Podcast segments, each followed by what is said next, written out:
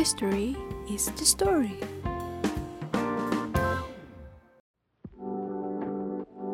Halo semua, aku Evi. Aku Hana. Dan aku Diki, kita ketemu lagi di The Maroons Memory Lane. Kita-kita dari Departemen Seni. Yeay! Yeay, yeay. Bulan Agustus tuh kayaknya identik banget ya sama satu event ya nggak sih? Hmm, event apa tuh hari uh, bulan Agustus? Kemerdekaan lah, Teh Evi masa nggak tahu sih? Oh Nah, iya ya, kemerdekaan. Lupa banget. Maaf nih ya, efek-efek pandemik jadi kayak nggak tahu hari, nggak tahu bulan deh. Meskipun pandemi, kita juga harus tetap semangat dong, tetap ingat sama kemerdekaan negara kita. Apalagi kan di masa pandemi ini, kayaknya kemerdekaan kita tuh makin diuji nggak sih? Rasa nasionalisme kita tuh kayak makin diasah gitu loh. Ya nggak, ya nggak? Iya sih, bener banget. Setuju, setuju. Apalagi selama selama pandemik ini kan kita kebanyakan nonton drama Korea ya, jadi kayak agak kurang ke nasionalismenya gitu. Iya, betul tuh. Oh iya, Bener di, di podcast episode ini kita mau ngebahas apa nih Kak Hana? Jadi, di podcast kali ini kita bakal ngebahas apa aja sih memori kita selama 17-an nih. Kan waktu kecil kita sering banget tuh ikutan kayak lomba-lomba 17-an, terus menang hadiah segala macem. Nah, sekarang kita coba coba bahas yuk memori kita selama lomba 17-an tuh apa aja. Terus apa sih sejarah di balik lomba-lomba itu? Kenapa sih bisa ada lomba-lomba kayak gitu? Pasti pada penasaran kan? Penasaran banget sih, apalagi facts-nya pasti lucu. Tapi sebelum kita ngebahas soal lomba lomba-lomba 17-an, sebenarnya pertama kali 17-an diadakan itu kapan sih, Teh? Setahu aku ya, kayaknya sih nggak ada sejarah tertulis gitu buat kapan 17 Agustusan dimulai. Tahu aku sih dimulainya sekitar tahun 1950-an. Oh gitu. Kayaknya diadain perlombaan 17-an Agustus ini buat menjaga semangat pemuda-pemuda zaman itu saat mempertahankan NKRI ya. Seharusnya sih kayak gitu, tapi semakin zaman maju kayaknya lebih ke seru-seruan aja deh. Lagian juga pasti dapat hadiah kan selama lomba-lomba 17 Agustusan. Apalagi lomba panjat pinang tuh, hadiahnya kan suka macem-macem kayak TV, bahkan ada yang duit dikantongin gitu. Kalian ngerasain gak sih? Aku bagian tim hore aja kalau nonton panjat pinang ngeri soalnya takut jatuh. Diki gimana nih sebagai cowok pernah nggak nih lomba panjat pinang kan biasanya kan panjat pinang identik sama cowok-cowok gitu ya karena karena gimana ya agak-agak sedikit susah kali ya kalau buat cewek ikutan. Terlalu ekstrim gak sih panjat pinang ya ampun. Pernah dong liatin. Soalnya aku juga takut. liatin doang ya, benar liatin doang ya. Tapi Ya ampun. tapi menurut aku ya panjat pinang tuh agak-agak sedikit pamer body juga nggak sih? Karena kan biasanya rata-rata orang-orang pada ngerti lah maksud aku. Ya, Kalau misalnya kayak badannya yang nggak bagus-bagus banget, agak insecure nggak sih? pamer otot ya jadinya pamer ajang otot gitu. Oh iya, lomba kemerdekaan-kemerdekaan ini kalian ada cerita- cerita-cerita lucu nggak sih? Kayak misalnya pernah jatuh pas lomba balap karung, atau misalnya makan kerupuk, ternyata kerupuknya alot, atau gimana-gimana gitu ada nggak sih cerita-cerita lucu? Kita sharing-sharing aja nih hari ini. Satu-satunya lomba 17-an yang aku gak ngerti filosofinya apa sampai sekarang tuh lomba buka kulit kacang. Oh Kalian ada ada ya? ngalamin nggak? Ada itu dulu Oh, waktu aku TK ya. ya. Itu aku sampai sekarang nggak ada. sampai sekarang gak ngerti loh itu filosofinya apa kita berlomba buat kebuka kulit kacang.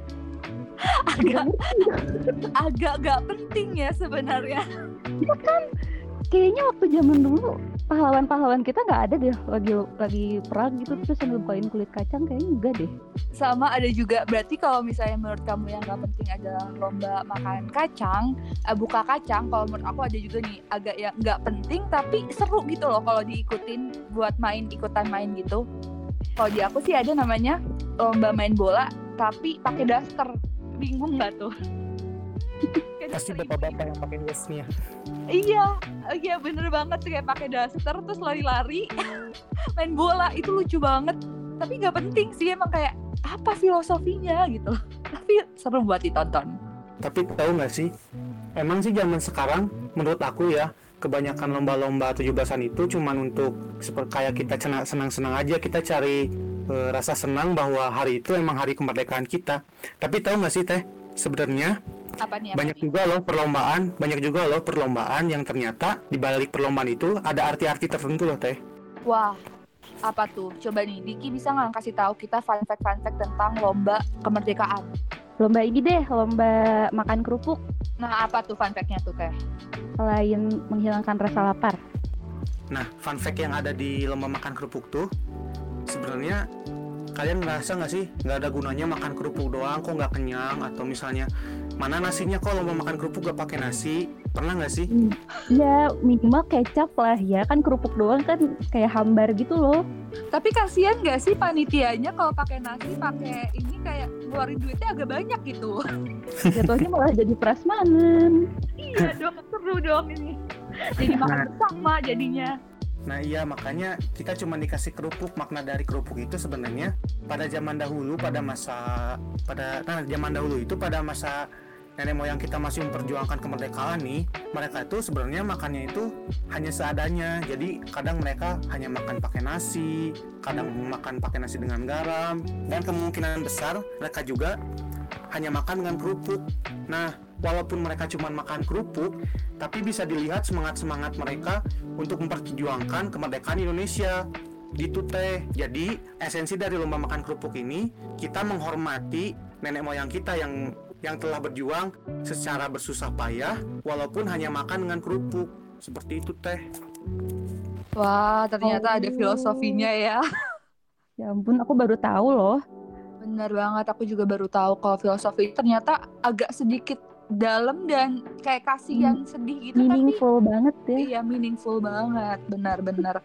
Tapi agak sedikit menyebalkan tuh kalau udah lomba makan kerupuk, kerupuknya alot gitu loh, kayak Nah itu. udah harus kepalanya ke atas atas, ternyata kerupuknya alot yang kayak susah digigit itu.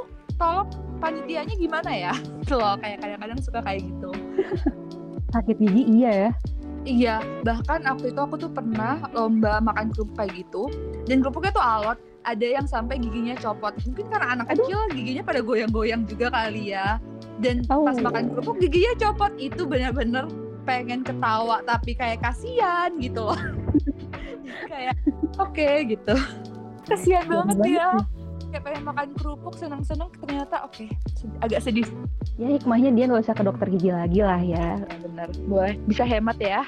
Bisa hemat ya gara-gara makan kerupuk gigi copot. Bener banget. Nah, abis itu tuh ada lagi nih selain yang terkenal, eh, selain eh, makan kerupuk, ada lagi nih yang terkenal yaitu balap karung. Iya nggak sih? Ka- Kalian pernah nggak sih eh, ikut-ikut lomba balap karung kayak gitu? Pasti pernah dong. Pernah lah itu wah ikonik banget dulu. Aku ikut lomba balap karung pasti selalu juara terakhir. Oke. Oke. Diki gimana nih? Pernah nggak ikut lomba balap karung? Pasti pernah dong. pernah lah waktu SD aku lupa menang atau kalahnya gimana Yang paling diinget sih momen jatuhnya ya itu lebih menyenangkan daripada menang sebenarnya. Antara eh, jatuh tuh antara sakit dan malu bercampur aduk deh kayaknya. Aduh. Iya kan ditonton banyak orang terus pleset jatuh mau nangis malu akhirnya malah ketawa-ketawa aja Iya, mana jatuhnya padahal pasti jatuh- Iya, lagi pasti terus jatuhnya tuh bukan jatuh-jatuh kayak jatuh cantik gitu kan. pasti jatuh-jatuhnya tuh kayak memalukan gitu loh jatuhnya bukan jatuh-jatuh kayak anggun cantik gitu tuh enggak ya kayaknya. Ya ampun Iya, apalagi kalau misalnya lomba balap karungnya di aspal, aduh, nggak kebayang. waduh uh, Aduh. sakit banget itu Itu pas sakit banget. Nah, untuk balap karung ada nggak nih fun fact fun fact tentang balap karung? fun fact nih Hmm? lomba balap karung itu wujud perayaan kita gitu buat mengingat juga nih sama kayak makan kerupuk tadi kalau zaman dulu tuh kan pakaian orang Indonesia orang pribumi itu sederhana gitu loh. Bukan, bukan dari kain bukan bukan kain yang mahal dan segala macem. Kebanyakan pakai pada pakai karung goni buat menutupi badannya buat jadi pakaian gitu. Nah, dengan, dengan kita menggunakan karung goni sebagai lomba balap karung ini, untuk mengingat bahwa dulu tuh bahan seperti ini tuh dipakai untuk pakaian loh. Jadi kita bisa lebih menghargai apa yang kita punya sekarang setelah kita mendapatkan kemerdekaan. Gitu deh. Wah, ternyata ada ya, maksudnya ternyata ada artinya gitu loh balap karung tuh dilombain selama ini. Kirain cuman lari-lari pakai karung aja. Ternyata maknanya dalam juga ya. Iya, makanya kan ternyata semuanya tuh punya filosofinya gitu, Cie. Widih, keren bahasanya filosofi. Bener-bener ya, ternyata selama ini lomba-lombanya tuh ada artinya dan nggak sekedar ada aja gitu. Oh iya, untuk uh, lomba-lomba lainnya nih yang menurut kalian ikonik tuh apa sih di kemerdekaan? Kalau menurut TFI ada nggak sih yang ikonik lain selain lomba makan kerupuk, kerupuk sama sama balap karung? Ada dong, uh, yaitu lomba bakiak. Kalian pernah nggak nih lomba-lomba bakiak gitu? Aku sih pernah dulu, tapi kalah. Kayaknya Soalnya pernah, cuman bagiannya bagian yang inget tuh paling bagian keinjetnya doang sih. Gak, gak inget pernah menangnya gitu. Aduh, Tehana sama Diki ini bener-bener ya sama lomba-lomba tuh kayak kurang motivasi untuk menang deh. Kayaknya kalah terus gitu, agak gimana gitu. Kayaknya kurang beruntung aja deh. Soalnya begitulah. Nah, ternyata tuh lomba bakiak selama ini tuh ada artinya selain yang jelas ya lomba bakiak itu kan mengusung kerjasama gotong royong kan karena sekali kayak apa ya nggak seirama tuh pasti udah jatuh semua kan orang-orang yang ikut di bakiaknya. Bener banget, bener banget. Paling ini gak sih kalau bakyak tuh kan barengan ya pakainya. Mm, bener Jadi- banget tuh. Jadi harus harus apa ya? Se bukan seirama apa sih namanya? Satu tujuan. Satu pikiran anjay. Iya kan misalnya kaki kiri yang gerak ya kiri semua jangan jangan ada yang kanan. Kalau misalnya beda-beda ntar pada jatuh gak menang deh. Nah, ada juga yang paling nyebelin yaitu saat bakiaknya tuh copot kayak bagian sendalnya tuh copot kayak harus gimana tuh nggak tahu gitu loh kayak udah fix kalah. Yang pertama sih udah fix kalah terus kayak agak sedikit sebel aja gitu kali ya kalau misalnya pas bagian udah semangat semangatnya mungkin terlalu semangat kali ya bagian Hmm. sendalnya copot deh Kita udah capek-capek nih. iya Kok kayak copot? panitia gimana gitu Panitia lagi yang disalahin. iya dong kayak mohon maaf nih ya agak sedikit resiko gitu aja ya panitia Tadi 17 kan ya seru banget ya. Mm-mm. Oh iya, selama 17 Agustusan itu tuh suka ada kalian ya untuk kalian sih. Ada nggak sih uh, 17 Agustusan biasanya kan ada penutupan acara penutupannya gitu loh. Kalian ada nggak sih acara-acara penutupan mungkin kayak dangdutan sehari semalam atau organ organ tunggal atau gimana gitu? Ada nggak sih di uh, kalian? Kalau di aku sih ada. Eh, apalagi di aku ya, karena apa ya, warganya cenderung suka party. Dalam artian, partinya tuh mengundang biduan gitu loh. Jadi itu, itu panggung dangdutan dari jam 7 pagi sampai jam 1 malam. Kebayang nggak tuh gimana berisiknya? Wah, sama dong teh. Jangan-jangan kita tetangga. Wow. Berarti emang rata-rata kemerdekaan tuh pasti harus ditutup dengan dangdutan iya nggak tuh? Iya kayaknya. Soalnya kan selama hari itu kita udah bersenang-senang s- untuk merayakan merdekanya negara kita. Maka hari itu juga menurut aku harus ditutup dengan hal-hal yang menyenangkan pula teh. Jadi sebagai salah satu hari yang bisa kita ingat seumur hidup gitu.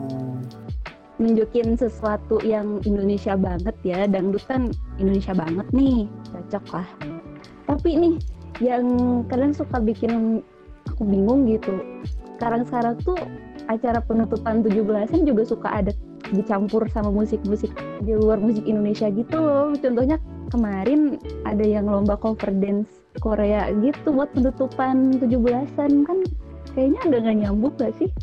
Iya sih agak nggak nyambung. Tapi teh menurut aku ya sebenarnya mau lagu apa pun yang kita nyanyikan mau lagu Korea atau mau kita cover dance K-pop atau apa pun kita tetap punya semangat kemerdekaan gitu teh. Jadi kita melakukan cover dance lagu-lagu Korea namun dengan semangat semangat Indonesia gitu teh.